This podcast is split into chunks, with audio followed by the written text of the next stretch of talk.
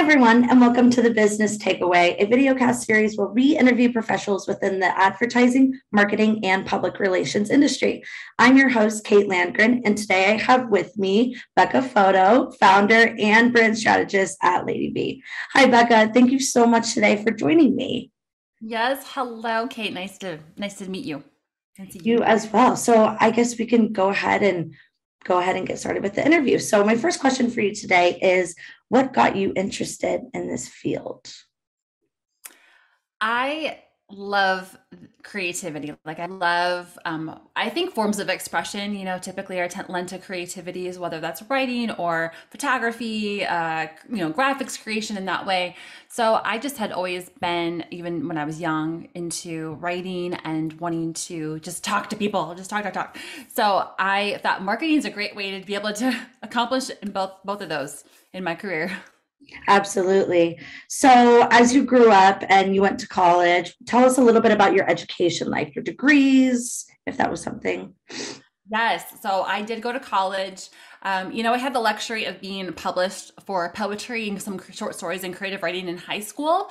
So when I went to college, I had really wanted to again continue down this creative, you know, kind of what can I do do to use my my skill set. And my skill set again was talking. So I got a com degree, right? Because that's what we do. But it's more than just talking to people, which is funny enough. It is really a lot about psychology, understanding relationships. So it's a great you know, we did organizational communication, interpersonal com, and rhetorical theory, and public speaking, and all those different those different courses in college. And then I also went on and got a creative writing minor uh, within poetry, short stories.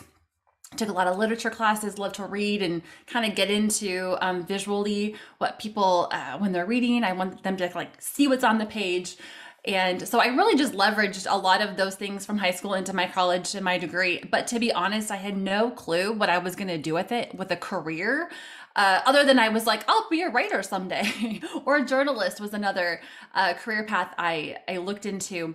But again, as I looked into what is it that I can use my gifts and talents for and really pursue it, a career of my dreams, if you will, uh, marketing just kind of seemed to be where I landed at a big scope. Obviously, there's a lot to marketing, which we can dive into here shortly. Yeah. Okay. So, uh, where did you go to college specifically? Oh, I went to the University of Northern Iowa. Okay. Okay. Gotcha. Yep. Yep. Um, so, what has your career path been since graduating from college? Yeah, so it's been a lot of kind of just trial and error uh, situations, which I think a lot of people can relate to. Right out of college, I got a we well, actually right out of college, my husband and I I got I got graduated from college. Four weeks later, got married. Four months later, we moved to Kansas City, and that's really where my career started.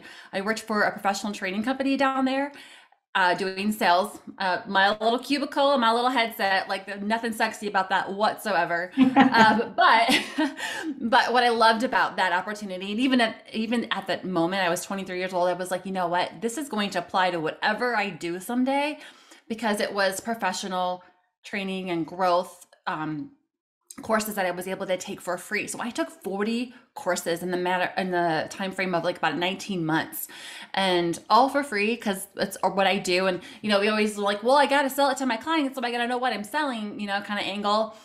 And you know, leadership courses, communication courses, how to handle difficult people, um, uh, managing emotions under pressure. Think about like things, you know, work and life. All the things are so busy. Like, how do you manage big emotions? Uh, doing all the things. And again, I was just like, I know, like I just took it all in because I knew I someday would be able to apply that. And which I did. I moved actually right from that position to working at an internal marketing and sales department software company.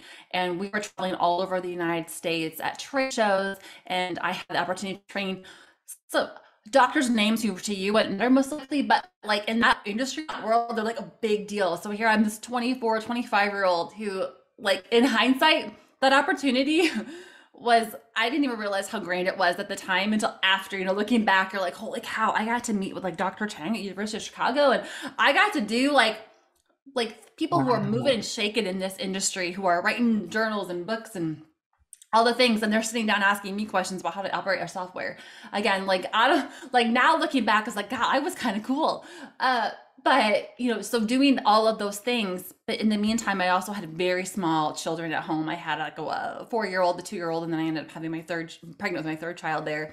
And the travel and all the things that, that job required were really a lot um, but learned a ton. We worked at the marketing agency.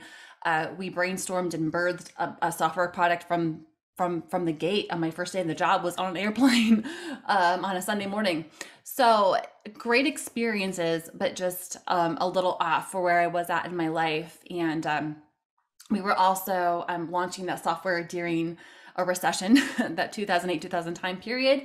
Uh, so we had a luxury product, in a not time, not time when luxury was really from a financial perspective was was at our um, disposal or disclosure. So we ended up um, having those challenges as well. So uh, just it ultimately ended up being a good time for me to step back from that position. We moved here to um, to Sioux City, Iowa, to be with closer to family, with all the three little little kids in tow.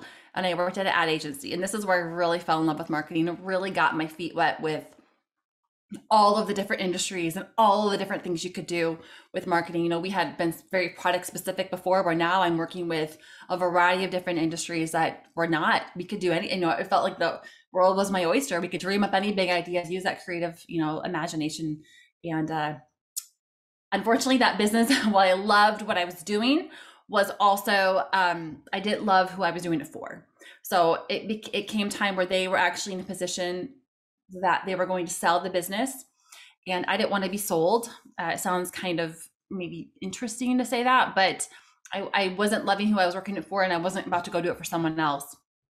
And I was actually having this conversation with a client of mine at the time, and she was like, Well, have you ever thought about opening up your own business? And I was like, No, I have a a eight year old, a four year old, or eight year old, six year old, and a four year old. Like, that's risky. And I'm like, I got a mortgage to pay, I got babies' mouths to feed. Like, I can't. And then, of course, before all of that came out verbally, this is all in my head, she follows it up with, because if you do, I will be your first client. So that got me really thinking. And I was like, all right. You're like, wow, I can actually do that. now it becomes real, right? Exactly.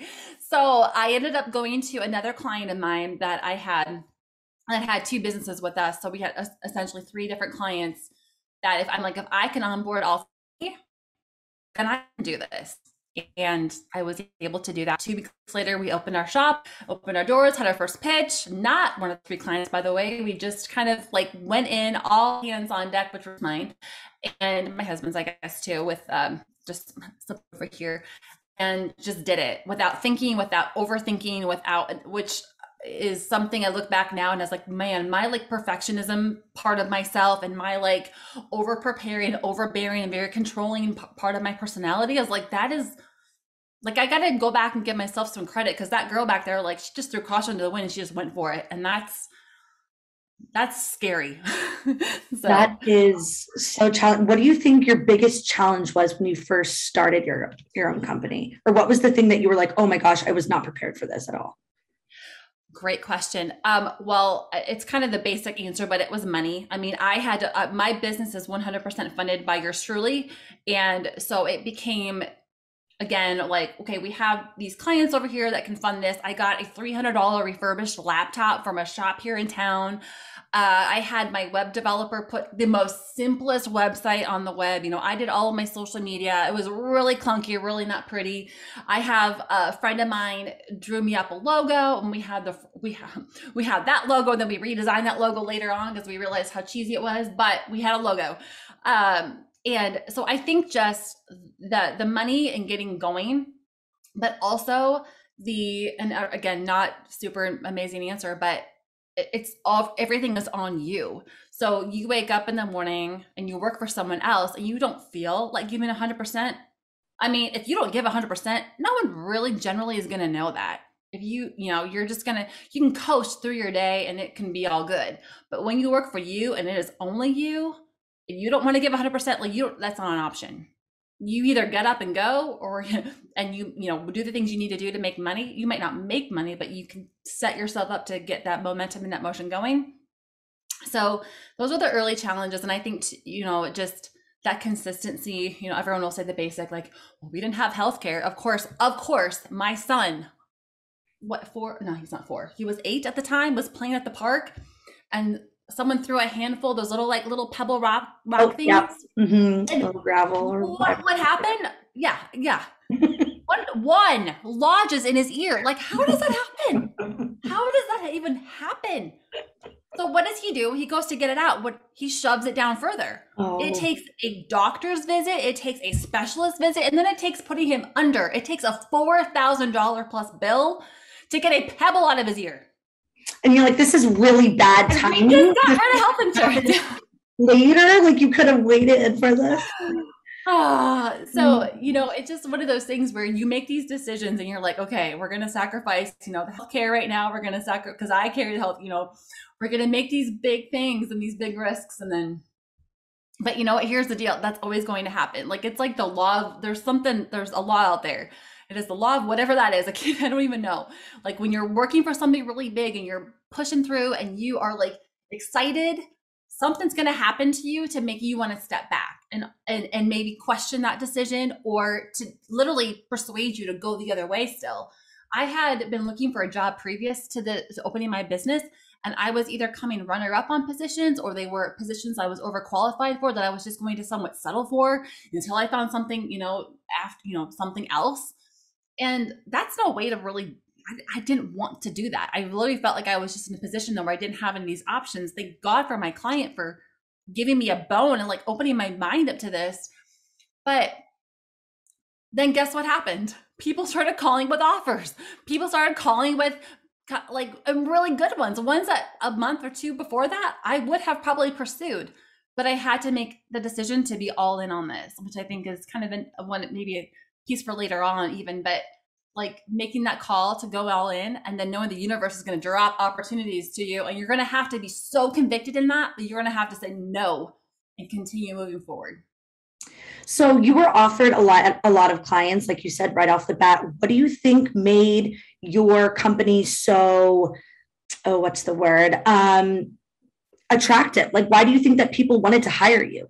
Because you were the, you're this fresh business. Do you think they know they knew you previously? Did they know people that you were employing? How do, why do you think people hired you? Yeah, great question. I think two things. One is that we had that previous relationship we had uh, worked together at some small capacity and i had a track record in this community whether it was with them or whether it was with other people that they saw uh, it was one of those deals where you know we i moved you know we moved here. I was fresh faced but my husband had grown up here. So while i didn't know the community or the people within it i could you know people knew him a little bit from you know i mean we're talking high school days. This isn't like it was you know he's a, a professional in, the, in this community in the market.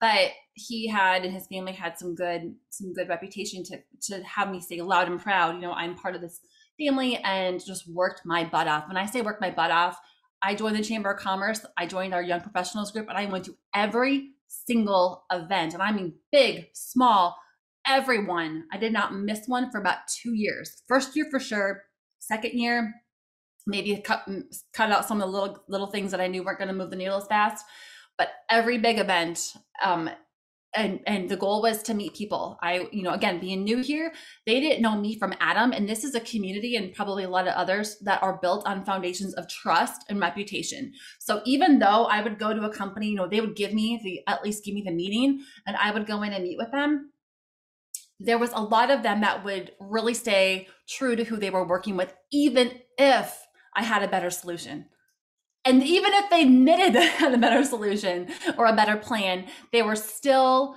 so tight with their God they've used for 20 years that there was no break in that tie. Mm-hmm. That's not as much as it is now. We've been here for, um, gosh, 10, 11 years now, but those early, early one, two, you know, first two years, that was what the feedback was. So I knew that I had to build relationships with, with these individuals, but also build my reputation and know, like, have some skin in the game. I know what I'm doing. So once that was happening, so this was about three years in when I broke away and I had been on committees and boards and done all the things that uh, got me in front of the right people. Then I was able to go back to them and have that same conversation with a little bit more pull and influence, if you will, and, and a history. And so that was the second one too, like the networking, but then also to be good at what you do to be the best. My goal was never to be the biggest, it was to be the best at what I did. So I don't care if I had a team of four people or 40 people. I want to be the best. I want when someone says, you know, hey, you should talk to so and so about marketing or you know, social media was a big thing we did for a very long time, content development, copywriting. Uh, if someone even heard those words, I wanted to think Becca Feauto, Lady B, or actually initially my business was called Pulse Marketing. That's the one the business we, mm. we launched first. So I should have shared that earlier. Yeah. I'm sorry. How far into that when when you changed it to ladybee? Five years. So we had Pulse Marketing for five years, which essentially was what we launched right away. When I had my client say, you know, like if you started, I will be your first client conversation. We launched it as Pulse Marketing, and we were a full service marketing agency or firm, marketing firm for that small to mid-sized business. So anyone between five to 25 employees that had the need for marketing, but didn't have a necessarily need for a full-time member or team member to just do marketing. Um, what we found a lot of times people would have like someone who's doing an ad job or like the front desk would also be responsible for posting on social or would also be responsible for doing things that they weren't necessarily trained to do and so they weren't done well they weren't done effectively and so we would come in and we would take on those responsibilities from graphics to social media to website design and development, any brochures and business card. I mean, pretty much anything you would ever need, we could come in and support their business in that way. Cool. Wow. Very, very cool. Who would you say right now is your company's biggest competitor? You know, this is a great question. So we're pivoting now and have been in the middle of pivoting for a while. You know, initially I would say to some of our local, you know, local agencies here, you know, when you do the RFP process or you're just going, you know, to pitch a client, you know, you're typically well, because you're smart enough to ask, because you should ask, you know, who who else is um who else are entertaining, all those different things. Mm-hmm. And they'll tell you. I mean, I guess in my experience, they'll tell you if you ask them. Uh, so, you know, it, it's your local competitors in our case we weren't doing you know big national clients or anything like that we were doing kind of our small small area here but now it's i think it's free game you know i think we've got zoom we've got all these other ways to serve people from across the world that when it comes to competitors i think it's more of what the person who's looking for the service or the solution actually needs and them having the ability to find now like the perfect fit versus having to settle for what's available in their local community. You know, I think about coaches, you know, we have some coaches around here that are great. They're absolutely wonderful coaches. When like like uh, business coaches. But when I think about who I want to be coached by, it's not them. I have other I have coaches in uh, uh, California and Arizona right now. And this is how we do it. We coach via the Zoom. So I think when it again coming to competitors, it's more about if can I solve um, or can I help you solve, you know, your challenges with your business? Because there's things that I've been through that, yes, hands down, we can work together on. I don't know everything, and I will, I will very fast tell you fastly. That's not a word. I will very quickly tell you if I if I am or if I'm not the person to serve you and what it is you what it is you want to do. So I have everyone fill out an assessment, and I review that assessment and then I make a decision whether I can help you or whether I cannot help you. Wow. So there are clients that come in where you're like, we can't offer this to you. You should correct look elsewhere. Correct. Not, you know, wow. Yeah, correct. And because I know the level that I want to serve at, and I'm not willing to bring it down because I don't know something, mm-hmm. or I'm not willing to bring it down because I've only done it maybe once or twice. That's happened too, where I've, I've dabbled in maybe trying to help someone in this area and it doesn't fuel my cup and my fire. So I'm like, ah, I'm going to stick to what I know. Um, but right now, like, like I kind of started to allude to earlier, we're shifting to away, I should say, from the one to one model and beginning to do more of the one to many model. And so I've taken really what's worked with Pulse Marketing and I brought it into ladybee. And I left the rest of it behind, and we're never gonna, we're not gonna go there ever again. Uh, in an effort to really start to, to really start living out my purpose more fully, and to also uh, do what I love. Like where people where I can serve people at the highest level. And again, we're not going back to here. That's what I would do before. We would go to here to serve, and they would be happy because it was better than nothing. But I'm no longer interested in doing a half-ass job. Mm. I'm no longer interested in doing a halfway job. Um, I or something that I doesn't that doesn't align with me personally, or again, that isn't like a heck yes kind of a kind of a service. Right. I think that's cool. Cause I mean, you're, you're basically saying I'd rather be consistent and be true to my brand than just take as many people as I can. And I think this exactly. is a lot of identity, which is really, really cool. Exactly. And I think to kind of referred from an earlier question too, like when you're early in your business, you do that. You tend to take on what you can. Right. Cause um, you're just like, I just want what I can right now. Yeah, you know, new we're trying to build. Right. Yep. And, and, you know what? There is a season of, of your business for that. And I would probably place it at the beginning if you're, if you're, you know, if you're not quite clear, and I don't even think I was clear. I opened up when I first opened, I was an event planning business and photography, and then I got rid of event planning and kept photography, website, you know, social media, email marketing. Uh, we kept growing on that, and we came full service, and then I wanted to pare down again. Like holy heck! Like the the journey of what we did and what we didn't do changed so much. And this was when I had a team of people um, that I had brought on too. So it's it, it's the work is never done. the work is never done. The journey's never over. Um, but I think um, clarity, crystal clear clarity, and that's what when we got rid of the clutter, that's what we the process we were doing was clarity, and we knew with ladybee, at least at that time, at the very basis, we what we were doing service wise and what we and, and I should say who we were serving, which is women in business. Right. Awesome. Okay, so how can how do you how can you use social media to reach and impress traditional media? Social media to reach and impress.